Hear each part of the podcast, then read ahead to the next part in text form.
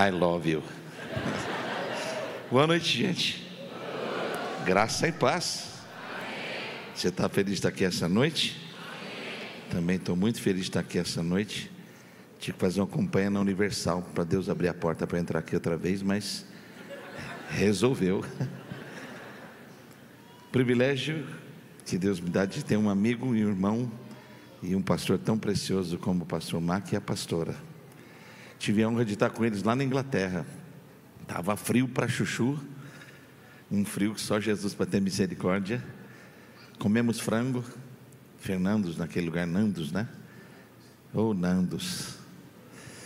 E a gente tem uma amizade de muitos anos e é um privilégio estar nessa casa. Parece que é proibido entrar gente feia aqui. Eu estava ali procurando os feios, não achei ninguém. Aí vi dois ali, falei, é de Campinas, onde eu moro, e é corintiano. É corintiano, que essa raça espalha fácil. Faz um elogio para quem está do teu lado, e se você não crê na profecia, entrega um manto para ela assim, ah, Deus vai mudar a tua sorte.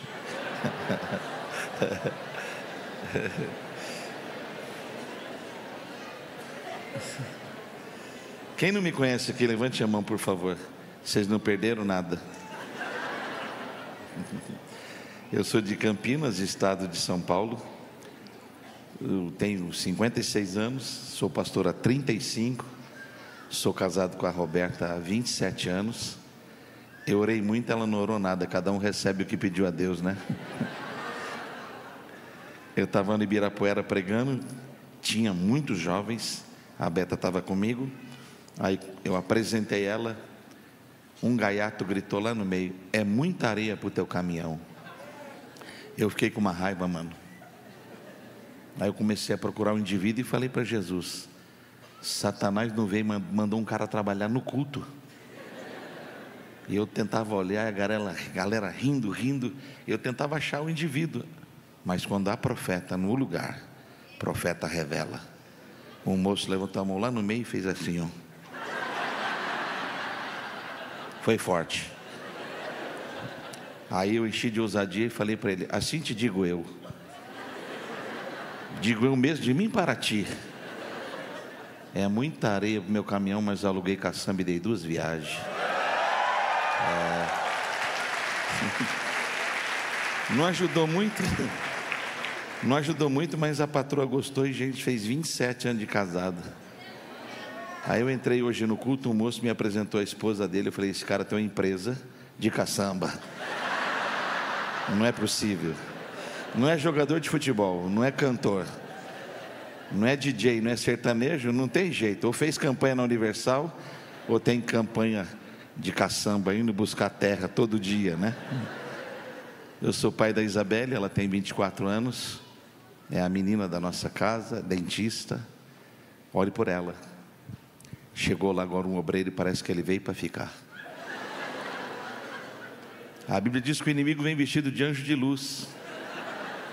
O cara é bonito, o cara é dentista, o cara é de boa família, o cara tem um somebody love, o cara pesca, o cara cozinha, tem um carro bonito. Eu falei, arreda, arreda que eu conheço as tuas obras. E ele chegou em casa me chamando de pai. Falei, ai, ai, ai, ai, ai. E aí agora, para azedar um pudim, né? Essa semana ele pediu a Bela em casamento. Falei, sabia. Eu sabia, conhecia tuas obras. Daqui um ano vai ter casamento lá em casa. E estamos orando, né? E eu tenho um garoto de 21 anos. Ele terminou a administração de empresas agora. Terminou o seminário agora. É loiro, fala dois idiomas. É solteiro eu vou me vingar. Eu vi tanta menina bonita nessa igreja que eu falei, Deus, manda uma resposta para mim hoje. Aquele jovem precisa de cura. E se tudo continuar como está indo, ele vai ser a quinta geração de pastores na nossa casa. Estamos em Campinas, por favor, ore por nós. E quando você passar de Goiânia por Campinas, porque todos os voos passam por Campinas agora. vá nos visitar lá na família da fé. É um privilégio estar aqui essa noite com vocês. Se você trouxe as Escrituras, por favor, abra agora no segundo livro dos Reis, capítulo 13. A partir do verso 14, tem uma linda história, história legítima e verdadeira, da palavra, que eu quero, eu quero ser boca de Deus para você aqui essa noite. Espero que você tenha um pouquinho de paciência para eu te mostrar as coisas que o Espírito Santo compartilhou comigo para poder te ajudar. Este é um texto gracioso da palavra. Eu já preguei aqui muitas vezes nesse texto. Mas nos últimos meses Deus me deu uma, uma repaginada na leitura do que está aqui é, escrito. Quando você olha esse capítulo 13 de 2 Reis, a partir do verso 13, você está entrando na última na última lição de vida de um dos maiores pastores e profetas das Escrituras, que é o profeta Eliseu. Literalmente, ele está acabando o seu ministério. Ele agora tem 80 anos. Ele está em casa. Ele está enfermo. A Bíblia diz que ele está em casa e está enfermo.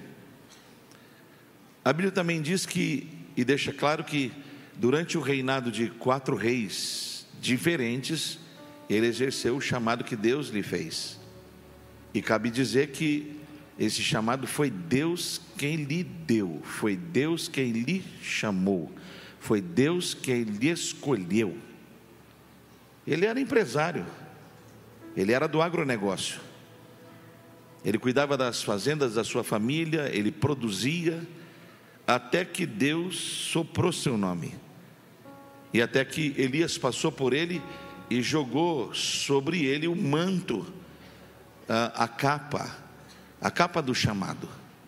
Na realidade, isso é um, um outro caminho que vem antes desse processo, porque não tem ninguém que não tenha um começo e não tenha um fim. E é importante você entender que para chegar ao fim, alguém teve que iniciar algo. E é interessante que ele nasce na crise do ministério de Elias. Você vai lembrar que Elias vive um tremendo chamado de Deus. E quando ele entrega a mensagem que Deus lhe confia, é uma mensagem de confrontação à nação, porque a nação tinha se afastado do Senhor. A mensagem foi tão contundente que a cabeça dele foi posta a prêmio, então Deus teve que esconder Elias no Querite. E escondido no Querite, Deus cuidava dele. E eu não vou gastar tempo nessa introdução, porque não é o cerne da mensagem hoje. Só que a água do Querite, que era o centro da vontade de Deus, o ribeiro secou. De vez em quando Deus nos leva a alguns lugares, que é o centro da sua vontade, e mesmo no centro da sua vontade, algumas coisas secam. Não porque Deus não faça provisões, é porque Deus está te aperfeiçoando. É porque Deus está interessado mais no seu crescimento do que no seu bem-estar. A mensagem do tempo de hoje é bem-estar, é plástica, é aparência. A mensagem de Deus continua a mesma: construir você de dentro para fora. O vaso é de barro, mas a glória que está lá dentro é a excelência do seu poder que é derramada nas nossas vidas. E Deus nunca vai te dar coisas sem que antes te prepare, porque Ele não vai te perder para aquilo que Ele prometeu te dar. Então, algumas coisas demoram, porque Deus tem e gasta tempo aperfeiçoando a mim e a você. Só que quando o ribeiro seca, Deus escala ele ou matricula ele na casa da viúva. E aí ele vai vivenciar uma outra experiência tremenda do cuidado de Deus, da direção de Deus, do aperfeiçoamento do Senhor. Até que ele está qualificado, então Deus o leva para entregar para ele uma das manifestações de avivamento mais tremendas que as Escrituras declaram. Porque o Carmelo, onde vai haver a batalha entre os profetas de Baal e Azera com Elias, não é só o lugar da batalha espiritual, é o lugar da manifestação da glória de Deus. Você vai lembrar que Deus, quando Elias começa a pregar, ele diz: Não vai chover, porque Deus me deu uma palavra de, de confrontação à nação, de juízo à nação. Só que depois de três anos, Deus diz assim: aparece, se manifesta, chega, se revela, porque eu vou derramar outra vez a benção, eu vou derramar outra vez a chuva. Só que quando esse processo se manifesta, você vai lembrar que Israel estava longe do Senhor. Então, quando os profetas de Baal, lá em 1 Reis 18, estão oferecendo os seus sacrifícios, e a resposta do Deus que tocar a terra com fogo vai manifestar que Ele é Deus verdadeiro, está sendo provada e não há resposta em Baal, não há resposta nas trevas. Quando chega a hora de Elias, a Bíblia diz que no devido tempo ele restaura o altar de Deus, ele aproxima a nação e quatro coisas lindas acontecem. Primeiro, a Bíblia diz sim que caiu fogo imediatamente e o altar foi consumido, a ponto de Deus lamber também a água que estava naquele altar. Depois a Bíblia diz que também caiu o povo com o joelho no chão, adorando, porque quando eles estavam distantes, eles perderam a sintonia da adoração, mas quando eles aproximam e Deus responde, Deus devolve a linguagem da igreja que é adoração. E o povo começou a cantar e adorar como fazíamos aqui hoje à noite. Só o Senhor é Deus, só o Senhor é Deus. Uma nação foi tocada num culto por causa da restauração de Deus e a resposta do Senhor. Terceira coisa que aconteceu, está no mesmo texto, é que os inimigos de Deus, os inimigos de Israel, também caíram. Eu vim lá de Campinas para te declarar essa verdade. Tem coisa na tua vida que durou até agora, mas nesses dias vem respostas de Deus e você vai ver cair para a direita, cair para a esquerda e você vai se manter firme, porque grande é a vitória que Deus vai entregar. Tem alguém para receber a palavra aí ou não? Mas olha que interessante. Caiu fogo, caiu a nação, caíram os inimigos, e foi tudo simultâneo. Só que quando Elias sai do Carmelo, Deus tinha dito que ia derramar chuva. E quando ele sai do Carmelo, em vez dele comemorar, celebrar a vitória, a Bíblia diz que ele ouve ruído de abundante chuva, porque pessoas espirituais são pessoas auditivas. Fala para quem está aí do teu lado. Fique mais preocupado com quem ouve do que com quem vê. Porque tem muita gente vendo muita coisa e é muita fantasia. Mas quando alguém diz que ouviu, se prepara, porque Deus está para manifestar a glória dele. Elias não viu nada, mas ele ouviu. E ouvindo, ele sabia que já estava no cenário. Você vai ver que é uma contradição entre ele e o seu pastor auxiliar. O pastor auxiliar dele subiu sete vezes, não viu nada. Ele não precisou ver para crer, porque ele já ouvia o que estava manifesto. Você está tentando ver tua vitória, você deveria estar, tá, você deveria estar tá procurando de outra forma. Ouvir o que Deus está para manifestar. Tem alguém para entender isso? Quando alguém disse, eu vi algo, vi, enxerguei algo, falei, amém, ora aí. Mas quando, pastor, Deus me falou, eu paro para ouvir, porque Deus, quando fala, as coisas começam a se materializar. E Deus não precisa de coisa grande para fazer coisa grande, até de coisa pequena Deus começa a manifestar coisa. Tu com alguém do teu lado, não se preocupe se o sinal é pequenininho, porque Deus não precisa de coisa grande para revelar sua glória onde você está. E aí a Bíblia diz assim: que de repente ele disse para o moço: corre, porque vai cair pesada chuva. Levanta a mão para receber. Tem pesada chuva de Deus preparada para essa igreja. Agora, olha que coisa interessante. Ele encarou 400 profetas de Baal e rompeu. Ele encarou todo um exército maligno e rompeu. Mas o capítulo 19 de 1 Reis, ele volta para o palácio e ele recebe um recado de uma mulher. Um recado, não foi nem pessoal. Jezabel mandou um recado e desalinhou Elias. Ele deixou relacionamento, ele ficou debaixo de medo, fugiu para o deserto, sentou debaixo de um zimbro, pediu a morte e perdeu o foco, porque ele disse: só sobrou eu. Agora, olha como Deus trata com uma pessoa. Geralmente, quando a gente vê alguém desalinhado, a gente joga fora. Deus procura ela e serve uma refeição. Deus desceu onde Elias estava e disse assim para ele: Levanta, come e descansa porque o que eu estou para fazer na tua vida vai mudar tudo. Talvez você veio procurar um milagre, um anjo descer ao teu lado. Às vezes Deus nos trata com tanta singeleza que Ele faz coisas tão simples que elas ficam extremamente extraordinárias. Ele mandou um anjo descer onde ele estava e serviu uma refeição duas vezes. E na segunda vez, quando esse anjo levantou, ele disse assim: Olha aí, disseram que você morria hoje, mas você não morre hoje.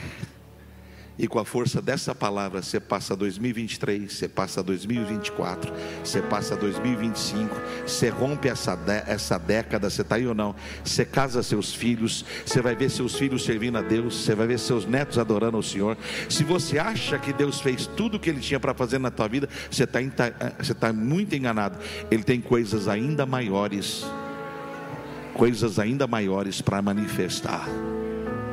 Eu queria ver no meu ministério, na minha cidade, só essa, essa introdução do avivamento do Carmelo na nossa igreja, na nossa cidade. Cair fogo, ver a cidade convertida, ver os adversários no chão e ver a bênção de Deus se manifestando. Só que eu, quando olho esse texto, eu vejo uma plenitude, porque eu posso trazer o fogo, eu posso derramar uma bênção, mas existem coisas que são maiores. E Satanás percebeu que Deus tinha coisa grande para entregar para Elias, então tentou paralisá-lo. Você vai se lembrar que quando ele está na caverna e Deus passa lá, Deus diz assim: volta o teu caminho, e unge reis, e unge profetas. E foi ali que Deus soprou o nome do profeta e do pastor, disse: unge Eliseu, profeta em teu lugar. Eliseu estava trabalhando, de repente Elias passa por ele, tira a capa, joga e fala: Deus te escolheu, Deus soprou teu nome, e ele larga tudo para servir a Deus. Eu não acredito em ninguém que não tenha no seu próprio corpo as marcas de Jesus, e uma das marcas é a marca do servo. Nós estamos muito equivocados com o espírito de estrelismo que existe hoje no altar o estilo que a gente está cultuando de pessoas que são, elas são quase semideuses. Deus ainda procura pessoas que são limpas de coração e verdadeiros adoradores que adoram o Pai em espírito e em verdade. Só que quando ele estava para fechar seu ciclo, ele quis dar um destino profético para Eliseu. Ofereceu a igreja para ele lá em Campinas, na família da fé. E ele falou: Não, não, não quero essa igreja aí não. Depois passou em Goiânia e falou: Você quer ficar com a family? É nova, é cheia, já tem até seminário. Também não quero. Vou te oferecer uma igreja lá no Rio de Janeiro, a Devec. Ele disse: Essa igreja é boa, mas não é o que eu quero. O que é que você quer? Eu quero uma porção dobrada do Espírito que está sobre a sua vida. Você consegue entender um cara que tem a possibilidade de pastorear as maiores igrejas e ministérios que Elias tinha plantado e ele não deseja nem a propriedade, nem os membros, nem os seguidores do Instagram, ele só quer a unção que está lá. Elias ora para ele e fala assim: ó, não posso te dar uma coisa que não me pertence, mas quem sabe a hora que eu tiver sendo tirado pelo Senhor se você estiver focado, quem sabe o eterno não te entrega. Cruza o Jordão, você conhece, eu estou correndo para a gente chegar na palavra. De repente o Senhor passa entre os dois e tira Elias. É a primeira vez que um cara cai no chão de cara para cima. Porque quando eu tropeço, eu caio de cara no chão. O Senhor passa entre eles e a Bíblia diz que ele caiu, caiu assim, ó. E de repente solta uma peça da roupa de Elias, o manto cenário de glória e de repente o cenário desaparece lá no deserto. Quando ele levanta, ele vê o manto, ele vê a peça, a mesma que foi jogada sobre ele no início, agora está disponível. E sabe o que ele faz? Pega o manto para si, põe nos seus ombros, volta o caminho que ele veio. E quando ele chega no Jordão, ele toca as águas e ele grita: Onde está o Deus de Elias? E o Jordão abre isso é tão significativo. Ele está dizendo assim: até aqui foi com Elias, até aqui foi com os meus pais, até aqui foi desta maneira, mas daqui para frente é comigo, é com a minha geração, é com a minha casa. E você sabe que o ministério dele é um ministério que tem 14 manifestações de milagres para comprovar a unção que desceu sobre ele. Só que aqui no final da vida, ele está em casa, está numa sala, está doente e está desassociado do rei, porque Jeoás, que é o rei que está governando, se descaracterizou no processo, ficou famoso, ganhou dinheiro, ficou próspero, criou um grande exército, e de repente ele não precisava mais nem de pastoreio, nem de igreja, nem de mentor, nem de autoridade. Então ele desassociou-se. Então Elias, Eliseu está em casa encerrando seu ministério, desassociado da paternidade. Até que uma crise bate no palácio, e aí tudo que Jeoás tem não dá conta do processo. Então a Bíblia diz que ele tem que voltar a um lugar que ele jamais deveria ter se afastado. E a Bíblia diz que ele bate na porta da casa de Eliseu e a porta abre, porque graça não é uma coisa que a gente dá porque as pessoas merecem. Graça é um favor que é liberado porque também recebemos. Quando a porta da casa de Eliseu abre e Jeoás entra, e a porta se fecha, e agora ele está num ambiente como essa sala, ele começa dizendo assim: Você me é mais importante do que exércitos, do que dinheiro, do que seguidores, do que fama, do que um carro zero, de que morar no melhor condomínio ou no melhor prédio de Goiânia. Eu tenho uma necessidade que vai além, e eu não tenho como resolvê-la. E é interessante como Eliseu vai tratar Jeoás dentro desse processo. A primeira coisa que ele faz, eu quero que você anote, está aí no texto, você vai ler verso 15. Então disse Eliseu: recupere o que você perdeu. Abre a mão, abre as duas mãos, por favor. Deus te trouxe a esse ambiente como se fosse a casa de um profeta, porque essa noite você vai recuperar muitas coisas que você perdeu na jornada. Meu Deus, tem alguém para receber essa palavra. Abre a mão para receber. Abre a mão para receber. Quando ele entrou para aquele ambiente profético, a primeira coisa que Deus permitiu que houvesse uma restituição estabelecida para ele. Quando você veio de casa para cá nessa quarta-feira, primeira quarta-feira de julho, Deus preparou um ambiente profético, porque essa noite você não sai daqui sem ser reposicionado em Deus. Fecha a mão e dá um glória e diga: Eu creio. Agora veja, veja, era um tempo de, diga, era um tempo de guerra. Essa é uma quarta-feira de. Como é que um rei está num tempo de guerra e ele está desprovido de armas para a guerra? Não sei se você viu agora o rei da Inglaterra porque a Inglaterra esteve sob reinado de uma rainha por muitos anos. E agora o rei foi estabelecido para cada cerimônia e para cada ambiente uma roupagem. Quando ele foi consagrado ao rei, uma roupagem. Quando ele foi para o baile de gala, outra roupa. Quando ele foi visitar os seus exércitos, ele estava com roupa real de batalha de guerra e arma, porque ele é um rei que porta, todo rei porta uma arma, todo rei tem uma arma específica.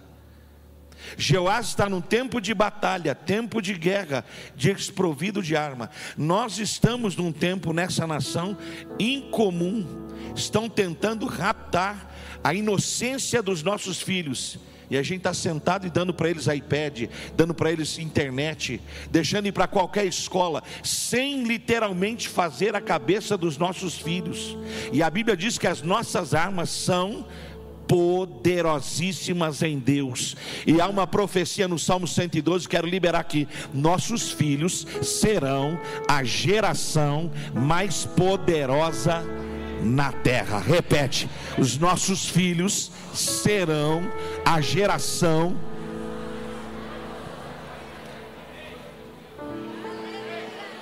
Eu acho que você não vou repetir. Os meus filhos, os seus filhos, os nossos filhos serão a geração mais poderosa. Promessa do Salmo 112. Quem pega essa palavra, dá um brado de vitória, glorifica.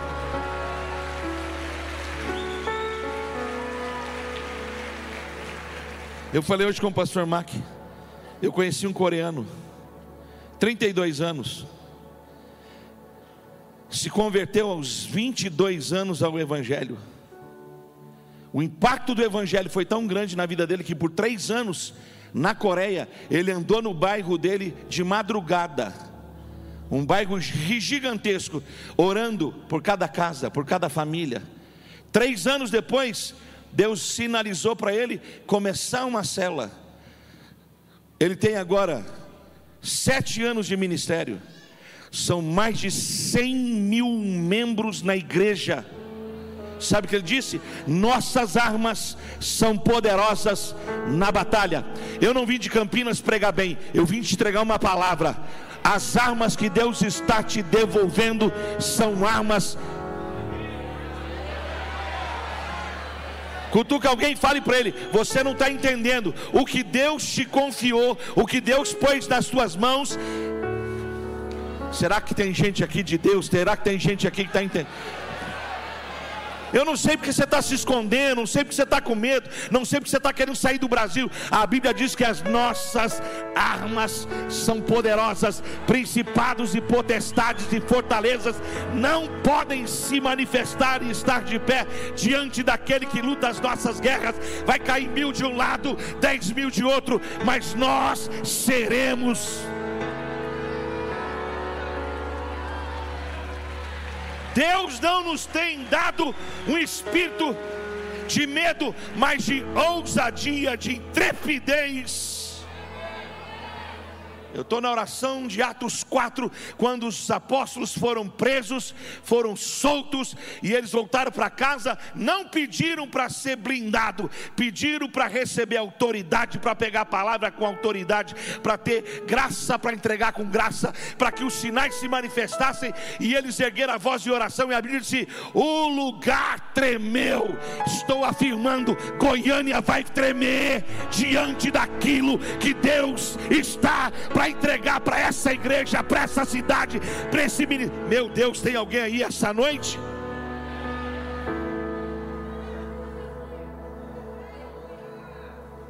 Foi como aquele moço que perdeu o machado, perdeu o? Eliseu perguntou: onde é que você perdeu? Aqui. Ele pegou a madeira jogou a madeira, e quando a madeira bateu na água, o machado levitou. Enquanto eu estou pregando aqui, amados, tem coisa na tua vida que está subindo assim, ó. Você pode ficar como espectador, você pode achar que você não foi preparado por um seminário, você pode achar que você é simples e chegou agora na fé. A Bíblia diz que todos nós, todos nós somos ministros do nosso Deus, somos autoridade do nosso Deus. Deus vai onde eu vou, Deus passa onde eu passo, Deus toca quem eu toco, Deus levanta quem eu levanto, Deus abraça quem eu abraço. Você está aí ou não? Você vai ter que esticar a mão hoje. Você vai ter que tirar a mão do bolso, sair dessa religiosidade, sair dessa ideia, estou numa igreja top. Isso aqui é o prédio, a igreja não é esse lugar, a igreja é sua vida, a igreja é sua casa, a igreja é seu. Meu Deus, vocês vieram. Você se prepare que os sinais vão seguir os que creem. Os maiores milagres desse ministério não vão ser aqui nas reuniões, vai ser lá onde você estuda, vai ser onde você trabalha, vai ser onde você passa, vai ser onde você entra. Se prepare para uma temporada de grandes manifestações da glória.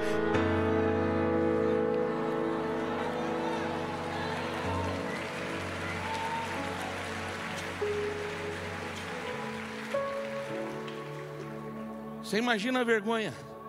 O cara teve que gritar: traz minha arma, traz minhas roupas, traz, traz os meus apetrechos da batalha. Graças a Deus que Deus não vai nos expor, mas essa noite é uma noite gloriosa. Deus, escute isso com muito cuidado. Deus está te vestindo de novo. Cutuca alguém fala, se prepara para sair daquela mentalidade pequenininha você está doido? Se prepara. A próxima temporada ela é inédita. ela é extraordinária. Eu tô, gente, eu estou falando de Deus, do pé à cabeça, eu estou tremendo, sinto tanta presença do Espírito Santo aqui essa noite. Aí ele pegou a arma. E muita gente fica feliz quando compra o boné da igreja, quando compra a Bíblia com a capa da igreja, quando eu, tô, eu fui até batizado. Aí Eliseu disse assim para ele: começa a dar movimento. Tipo assim, treina. Volte a orar de madrugada. Treina. Cinco da manhã vai dar mais de mil pessoas aqui hoje. Porque só funciona quando você tem habilidade. Só funciona quando você dá movimento. Qual parte da Bíblia funciona? Dr. Mike Murdock fez essa pergunta para mais de 5 mil pastores. Os caras disseram, toda. Ele disse, não, a que você usa. A que você crê. A que faz sentido na tua vida. Tudo está lá para funcionar, mas se você, não ati se você não ativar, se você não ativar, não funciona. Crê no Senhor Jesus Cristo. E antes de findar 2023, você, toda a tua casa Você tem que se preparar, que a tua parentela vai batizar aqui. Vai ter um maior batismo dessa igreja. Vai parecer aquele batismo de 3 mil, sabe aqui? Começa a ter que mergulhar, senão não dá tempo. Tubo água, desce no tubo água para mais rápido, porque o que Deus está para fazer na tua vida vai destravar a tua boca, vai destravar a tua mentalidade, vai tirar tuas algemas da religiosidade. Meu Deus, você está aí ou não, queridão? Eu, se fosse você, já estava dando glória. Eu, se fosse você, quando, quando a minha mãe ia dar presente, ela falava, filho, estou chegando com o presente. Eu ficava assim em casa, ó, contando a hora para receber a bênção. Não sei se você como é que você fazia quando você recebia um presente? Ovo de Páscoa, então? A gente era da Assembleia, não podia ter ovo, porque ovo era do inimigo. A minha mãe falava: o ovo é do inimigo, o chocolate é de Deus, come. Eu ficava assim, ó. Que número que é, mãe? 19, meu Deus. O ovo 2 era assim, o 3, aí tinha o 7, o 9. Depois do 11 já era maior. E o 9 vinha cheio de coisa. A gente, eu tinha, tinha dois irmãos, eram três meninos. A gente pesava para ver qual estava mais pesado. Será que só na minha casa? Aí tinha que orar para ver quem ia escolher primeiro. Minha mãe falou assim: quem fizer a oração mais bonita vai escolher. Irmão, parecia pentecostal. Flá, flá, descia manto. Eu ia escolher. Aí pegava no tudo mesmo igual. Igual Coca-Cola de domingo em casa. Punha na risquinha. Você é dessa turma ou não? Que punha na risquinha, se abaixava para ver se a risca era igual. Está na hora de você voltar a dar movimento. Você nunca entendeu essa parada? Eu sei que vocês são de Goiânia, eu sei que vocês gostam de sertanejo, mas você, você, você não consegue entender e discernir certas coisas. O que você ouve entra em você. O que entra em você começa a dominar sua mente. O que domina a sua mente dirige a sua vida. E aí o que você fala gera vida na tua vida. Se você está ouvindo coisa ruim, vai gerar coisa ruim. Se você pensa coisa ruim, vai manifestar coisa ruim. Porque ninguém dá aquilo que não tem. Você já viu como, como mulher é tratada na música? Objeto objeto sexual, objeto de prazer, e só coisa que quebra a família, que quebra relacionamento, só traição, e você canta, adora. Ai, você não tem nem discernimento do que está entrando em você. É por isso que quando você tem uma batalha, as suas armas não funcionam. Sabe por que não funciona? Porque não está dentro de você, tem que encarnar em você. A palavra tem que entrar em você. A verdade da revelação tem que entrar em você. Quando ela entra em você, você começa a falar. E o que é que você fala? Graça, alegria, vida, fé, poder, autoridade.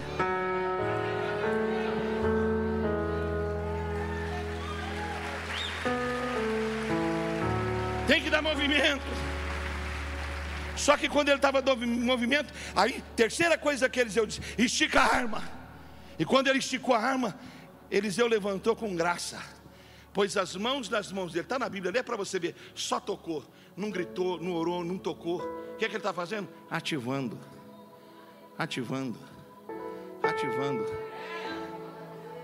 Porque alguns têm armas, mas são, não são efetivos. Alguns receberam dons, mas colocaram na gaveta. Alguns receberam favor e graça, mas se perderam na responsabilidade. Dia 18 de dezembro, minha sogra entrou na UTI, uma espécie de convulsão, escorreu para lá. Ela entrou primeiro, eu entrei logo atrás. Quando entrei, o médico falou: Quem é você? Eu falei: Filho dela. Quem é você? Genro dela. Quem é você? Pastor dela. Chama a família que vai morrer. Eu falei assim: faça seu trabalho, que eu vim fazer o meu trabalho. Ela tem promessa. Ela tem promessa. Deus não concluiu a obra na vida dela. 57 dias de UTI, 70 dias no hospital, está em casa, de pé, caminhando. O que é isso? O que é isso? Ah, você é pastor. Não tem nada a ver com ser pastor, tem a ver com o que a gente carrega. Quando você abre uma laranja, quer que sai dela? Laranja, sai suco. Goiaba, sai goiaba. Aí sai você, um cara de Deus. Toque em você que tem que sair. Graça de Deus, unção de Deus, vida de Deus, palavra de Deus. Meu Deus, vocês vieram hoje ou vocês estão fugindo? Quando as mãos tocaram no rei, ele foi ativado. Eu vim aqui essa noite para ativar vocês. Falei com o pastor de vocês hoje. Nós não podemos pensar em 10 mil nem 20 mil. Nós temos que pensar, nós vamos tomar essa cidade. Nós vamos tomar essa geração. Nós vamos profetizar: essa geração tem dono, não é Satanás, não é a pornografia, não é o luxo dos carros grandes, não são os grandes bailes e as grandes festas. A geração mais, os maiores missionários do Brasil vão sair de Goiânia, os grandes pastores vão brotar em Goiânia, os grandes adoradores, a capital da adoração vai mudar de endereço. Meu Deus, vocês estão aí ou não? Eu vim para ser profeta essa noite. Eu vim, eu vim para pisar no território e dizer: os maiores adoradores e canções que vão tocar as nações vão brotar desse território. Se alguém tem fé comigo, joga a mão para cima, abre a sua boca e dê um brado de vitória.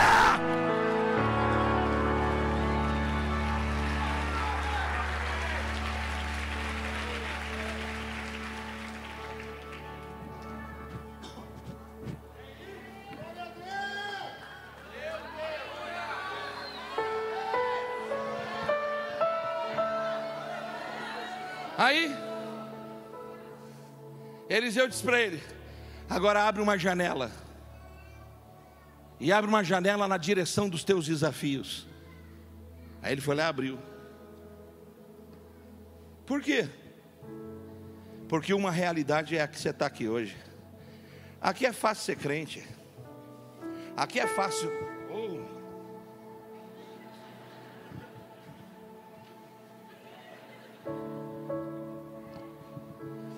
Vai lá fora.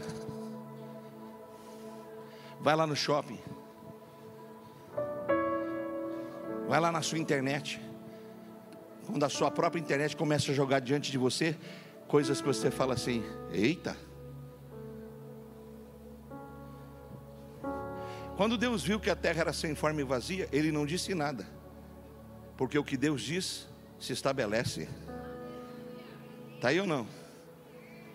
Então, quando Deus liberou a palavra, quando Ele liberou, a terra que era sem forma e vazia estava no caos, tudo achou o seu lugar.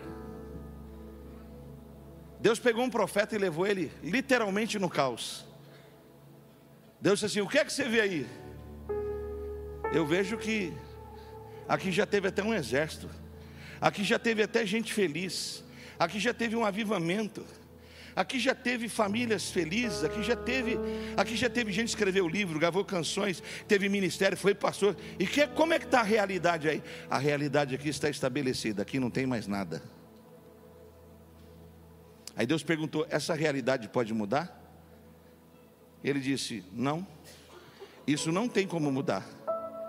Humanamente falando, está estabelecido. Deus insistiu: isso pode ser alterado? Aí ele devolveu, teologicamente correto. Tudo é possível para ti. E agindo Deus, ninguém pedirá. Aí Deus disse: Já que eu posso, você entra na realidade, faz parte da realidade, anda na realidade, se mistura na realidade e seja profeta de uma nova realidade. Agora você tem que entender: um sacerdote, um profeta, se toca em coisa morta, fica morto. Se toca em coisa suja, fica sujo. Fica cerimonialmente impuro. Ele se torna aquilo que ele tocou. E sabe o que a gente está querendo? Criar um clube que a gente fique aqui dentro, porque aí estamos protegidos. Então nós não entendemos o nosso chamado. Porque sal só funciona quando ele sai e dá sabor. Luz só é importante quando ela brilha. E Jesus disse: Vocês serão o que vai dar sabor. Vocês serão o que vai iluminar. Aí o profeta trêmulo, mas se eu entrar, e Deus entra e fala. Diga, entra e fala. O que eu penso e creio cria vida e força dentro de mim, mas o que eu falo cria vida e força e se manifesta onde eu estou. Isaías. Então ele tinha uma opção. Ele podia entrar e ficar morto, entrar e ficar sujo, entrar e se contaminar. Quando ele entrou, ele começou a profetizar: vida, vida, vida, vida, vida, vida. Quando a janela abriu, Eliseu disse: O que você está recebendo aqui vai funcionar lá. Quando Deus te trouxe aqui hoje, deixou a janela aberta, porque o que você vai receber aqui vai funcionar vai funcionar no casamento, vai funcionar na família. A cabeça da serpente do divórcio vai ser esmagada pela autoridade. Meu Deus, vocês vieram? Vocês vieram ou não? Diga comigo, a cabeça da serpente do divórcio vai ser esmagada pela autoridade do nome de Jesus. Alguém está aí para. Re...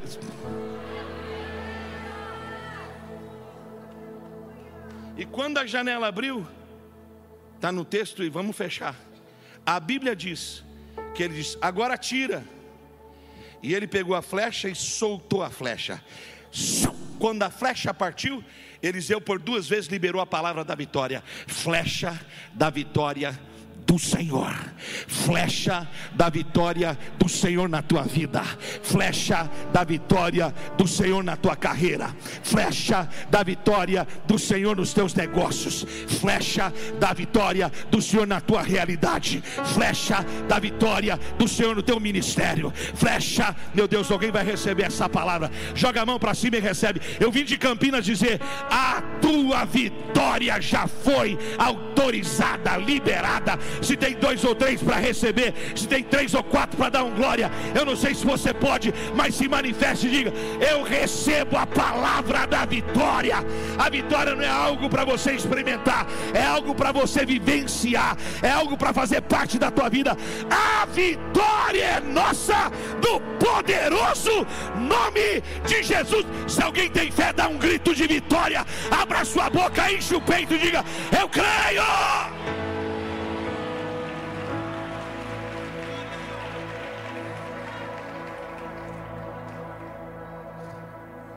Quero fechar a palavra.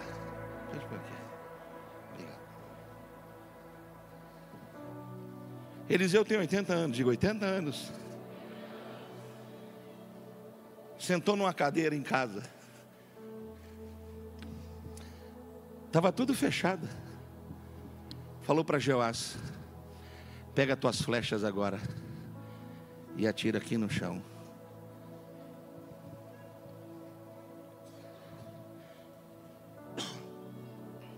Se sou eu, que estou olhando um cara de 80 anos, está enfermo, encerrando o ministério, começa a me perguntar. Acho que ele ficou doido. O que, que tem a ver atirar aqui no chão? Tem nada a ver. O que, que tem a ver vir 5 da manhã aqui orar na igreja? Nada a ver. Não sabe a agenda que eu tenho? Não sabe o quanto eu trabalho, só que você prioriza as suas coisas e não prioriza as de Deus. Então você cuida das suas coisas E Deus cuida das coisas dele. Só que quando você põe Deus onde Deus quer estar, Deus cuida das tuas.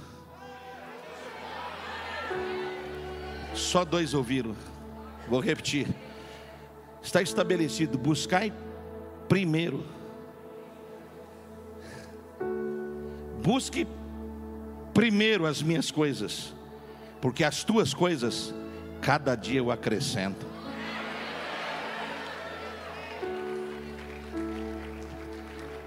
Então tu está correndo, você sabe, literalmente, tu está correndo atrás da tua carreira, correndo atrás da tua vida, correndo atrás dos teus interesses. E para os seus interesses, você acorda às 5 da manhã, você acorda às 7 da manhã, você faz uma escova, escova 4 da manhã para um casamento a meio-dia.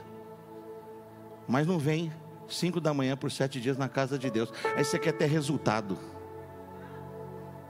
Você quer favor. Você quer porta aberta. Só que a Bíblia diz: Deus sonda, prova e conhece os corações. Eu não sei você, mas eu queria que você entendesse: o maior ladrão da sua vida não é o diabo, é você mesmo. Você é um auto-sabotador. Porque Deus te fez promessas tremendas, mas você não crê nelas. Buscar-me-eis e me achareis, quando me buscardes de todo o teu coração. Escute isso: Deus está louco para te encontrar. Deus está louco para te entregar tesouros escondidos, riquezas encobertas. Só que você não tem tempo para Ele. Mas tem tempo para suas postagens das redes sociais, tem tempo para ir ver o carro que você gosta, tem tempo para ficar numa mesa de um restaurante chique, tem tempo para assistir um filme no cinema. Isso tudo é coisa boa, não é estou te dizendo para tirar isso, mas as suas prioridades estão invertidas. As nossas prioridades como igreja estão invertidas. Eu quero louvar a Deus, porque Deus não permitiu que o evangélico que a gente quis eleger estivesse em Brasília. Seria o maior bezerro de ouro para essa nação. Sabe por que Deus permitiu estar tá do jeito que está? Porque está tratando com a gente, está tratando com a igreja. Amado, o que mudou foi uma cadeira em Brasília, mas quem está sentado lá em cima ainda tem todo o governo, toda a autoridade, todo o poder, e está nos chamando. Escute isso, escute isso. A nação brasileira é a última fagulha de avivamento que vai tocar as nações. Que Deus nos encontre nesses dias, nessa casa e no altar.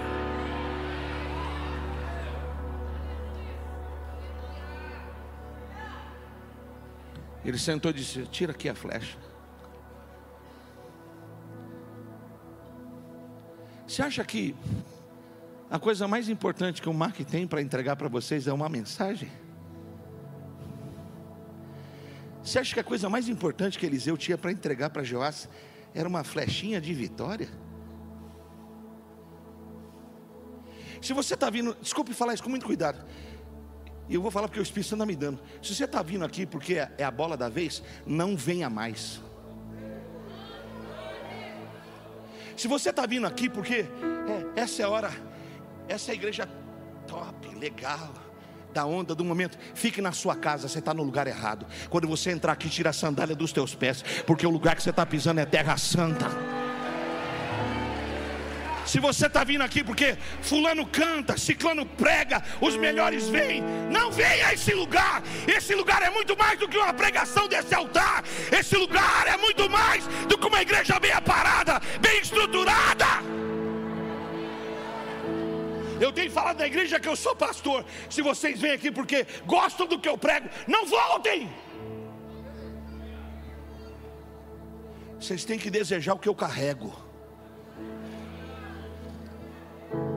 Vocês têm que desejar o que essa casa pastoral carrega. Carrega mais do que amigos, carrega mais do que uma mensagem, carrega mais do que inteligência. Eles receberam uma unção que desceu de cima. Quando Joás está atirando a primeira flecha e a flecha bate no chão, o que Eliseu tem de mais precioso ele está entregando. Ele está entregando a unção dele e está morrendo. Atira a segunda flecha ele está dando para aquele cara uma coisa que ele nunca pensou que pudesse receber. Eu tinha 17 anos. Eu fui no ginásio de São Paulo. Eu era garoto, meu pai me permitiu ir com um amigo. Eu vi a distância, maior cerulo pregando. Eu falei, meu Deus, esse judeuzinho americano carrega um negócio que eu nunca vi em nenhum homem. Eu queria tanto receber o que esse homem tem. Eu tinha 17 a fazer 18. Com 22 anos de idade, eu já era pastor aos 20, com 22 anos, eu fui para uma conferência em São Paulo outra vez. Eu ia pregar no fim da conferência e ele pregou no começo. E aconteceu de eu sentar a quatro metros desse homem que eu via quase quatro quilômetros. Quando eu vi ele assim pertinho, eu falei: Deus, não é o que ele prega, é a unção que está sobre ele. Ele estava pregando, Mark conhece ele, já falecido no Senhor dorme. Ele virou para trás e disse assim: Venha buscar o que Deus tem para ti.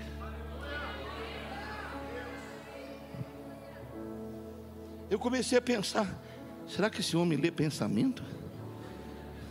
Quem sou eu na fila do pão? Eu sou de Campinas, eu não sou ninguém.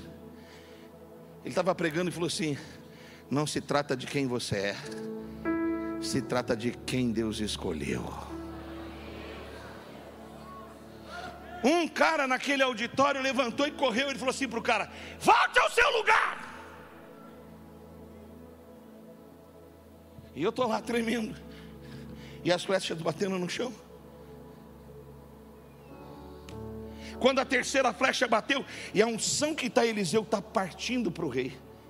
Ele não está recebendo uma palavra, está recebendo uma unção. Eu não vim pregar bem essa noite, eu vim entregar uma unção. A unção quebra julgos.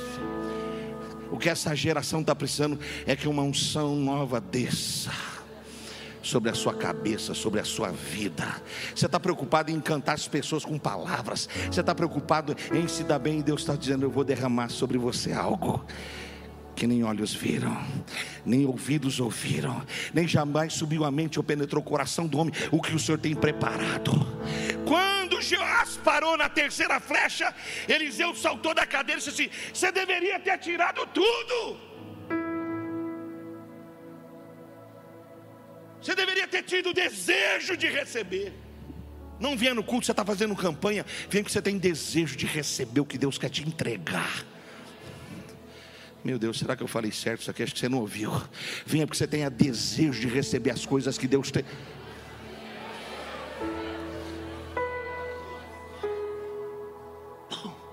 A Bíblia diz que Eliseu nunca mais viu Joás e pôs ele para fora. E a Bíblia diz que Eliseu foi sepultado com aquela unção.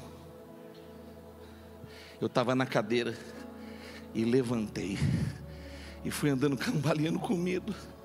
Quando eu me aproximei daquele homem, ele virou com a mão e fez assim: uma unção tocou minha vida. Eu nunca mais fui a mesma pessoa. Eu sou, eu sou muito mais que um bom pregador. Eu sou muito mais que um bom gestor de igreja. Eu sou muito mais do que amigo de pessoas. Eu sou, sou muito mais do que um conferencista. Eu sou muito mais do que alguém que escreve livros, escreve canções. Eu carrego uma unção que de graça foi me dada. Eu vim aqui essa noite com liberdade do pastor da igreja, porque uma unção vai ser liberada aqui essa noite. Sabe como termina essa história? A unção que estava em Eliseu, que foi a coisa mais preciosa que ele recebeu, foi parar numa cova. Os moabitas estavam atacando Israel e eles estavam indo entregar. Alguns amigos estavam indo enterrar um, um, colega. Quando eles viram os moabitas chegando, não tinha como fazer o serviço fúnebre. Diz que eles viram a cova e jogaram. Só que quando jogou aquele cidadão na cova, ele era de Goiânia.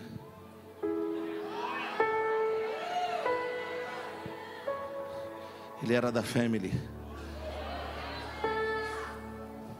Ele era um improvável.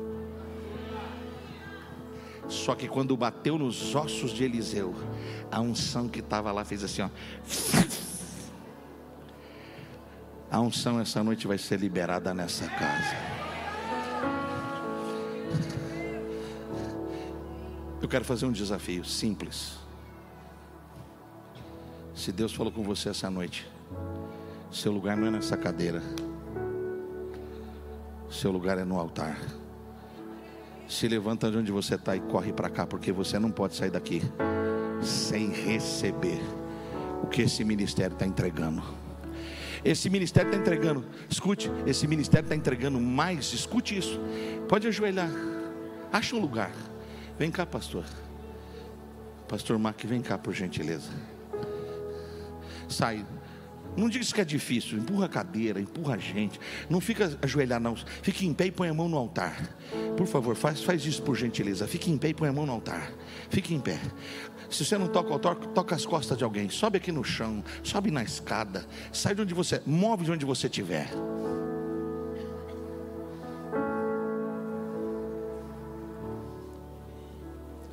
Um menino de Campinas. Eu já preguei para 70 mil pessoas. E 4 mil pessoas decidiram Jesus. Eu preguei na Guatemala para mais de 7 mil pessoas. Eu preguei nos Estados Unidos para mais de 52 mil pessoas com os meus dois irmãos. Eu preguei uma vez numa, num culto. Eu preguei em português. Escute isso com muito cuidado. Eu preguei num culto com americanos, hispanos e só eu, só eu, brasileiro. E naquela noite o pastor da aquela reunião, um campo meeting da igreja do Nazareno, ele disse assim: Hoje você prega em português. E eu não quero que eles entendam o que você está pregando, eu quero que eles recebam o que você carrega. Eu preguei em português, mano. Quando acabou o culto, mais de 500 pessoas estavam naquela reunião. Americanos e latinos vieram ao altar e eu preguei em português. Eu fui para a porta para abraçar as pessoas, porque com uma choradeira tremenda, as pessoas diziam assim para mim: seu espanhol é perfeito, seu inglês é perfeito, seu inglês é perfeito. O meu inglês é para eu comprar roupa, chamar um Uber, almoçar, jantar e brigar. Eu não falo fluentemente. Eu tenho um pouco mais de espanhol porque fiz um mestrado em espanhol, mas eu preguei em português. As pessoas ouviram em espanhol e ouviram em inglês, porque a unção de Deus foi liberada. Eu quero que toda a igreja fique em pé. Eu quero que você, você não pode ficar acomodado. Também não pode dizer assim, ai, Deus já sabe. Cara, nem que você mova três passos para lá, uma cadeira para frente, você tem que fazer um movimento em direção ao que você veio buscar essa noite. Pare de buscar um bom culto, pare de buscar uma boa igreja, pare de buscar um pastor, Mara, busque alguém que ele, ele tenha. Eu, eu posso falar diante de Deus, não tem nenhum tipo de elogio falso nisso. Esse meu irmão parece Jesus. Eu vejo Jesus nele. Se eu tivesse uma luta, se eu tivesse uma queda na minha vida, eu sei que eu poderia procurar Ele para falar com Ele do que aconteceu comigo. Vocês não sabem o que Deus pôs diante de vocês. Deus não pôs diante de vocês uma pessoa famosa, porque não é isso que Ele carrega. Deus não pôs diante de vocês uma pessoa conhecida, porque não é isso que Ele carrega. Ele carrega uma unção. Eu tive com Ele em Londres um lugar árido ele foi, e o lugar floresceu, porque existe uma unção sobre a vida dele. Só que ele não dá conta sozinho, ele precisa de gente ungida, gente que tem fome de Deus, gente que é como aquele livro do Timothy caçadores de Deus, gente está desejosa de receber a glória Hoje você se move de onde você estiver. Eu não estou perguntando se você tem 12 anos, se você tem 13 anos. Não estou perguntando se você está machucado, falido. Eu estou falando assim: se você deseja o Senhor de verdade, sai de onde você está, se arrasta para um lugar, porque uma unção vai descer sobre a sua vida. A unção de Deus não foi feita para estar nas paredes dessa igreja, nos instrumentos dessa igreja. A unção tem que estar em pessoas a igreja não é esse prédio, esse é o lugar que a gente se encontra. A igreja é sua vida. A glória de Deus tem que estar dentro de você. A glória de Deus não pode estar num carro de boi. A glória de Deus é carregada nos nossos ombros. Em nome de Jesus, muda a tua mentalidade. Antes de você querer trazer alguém para cá, a pessoa tem que olhar para você e ver em você o que você recebe aqui. Toca no âmbito de alguém para tocar no altar.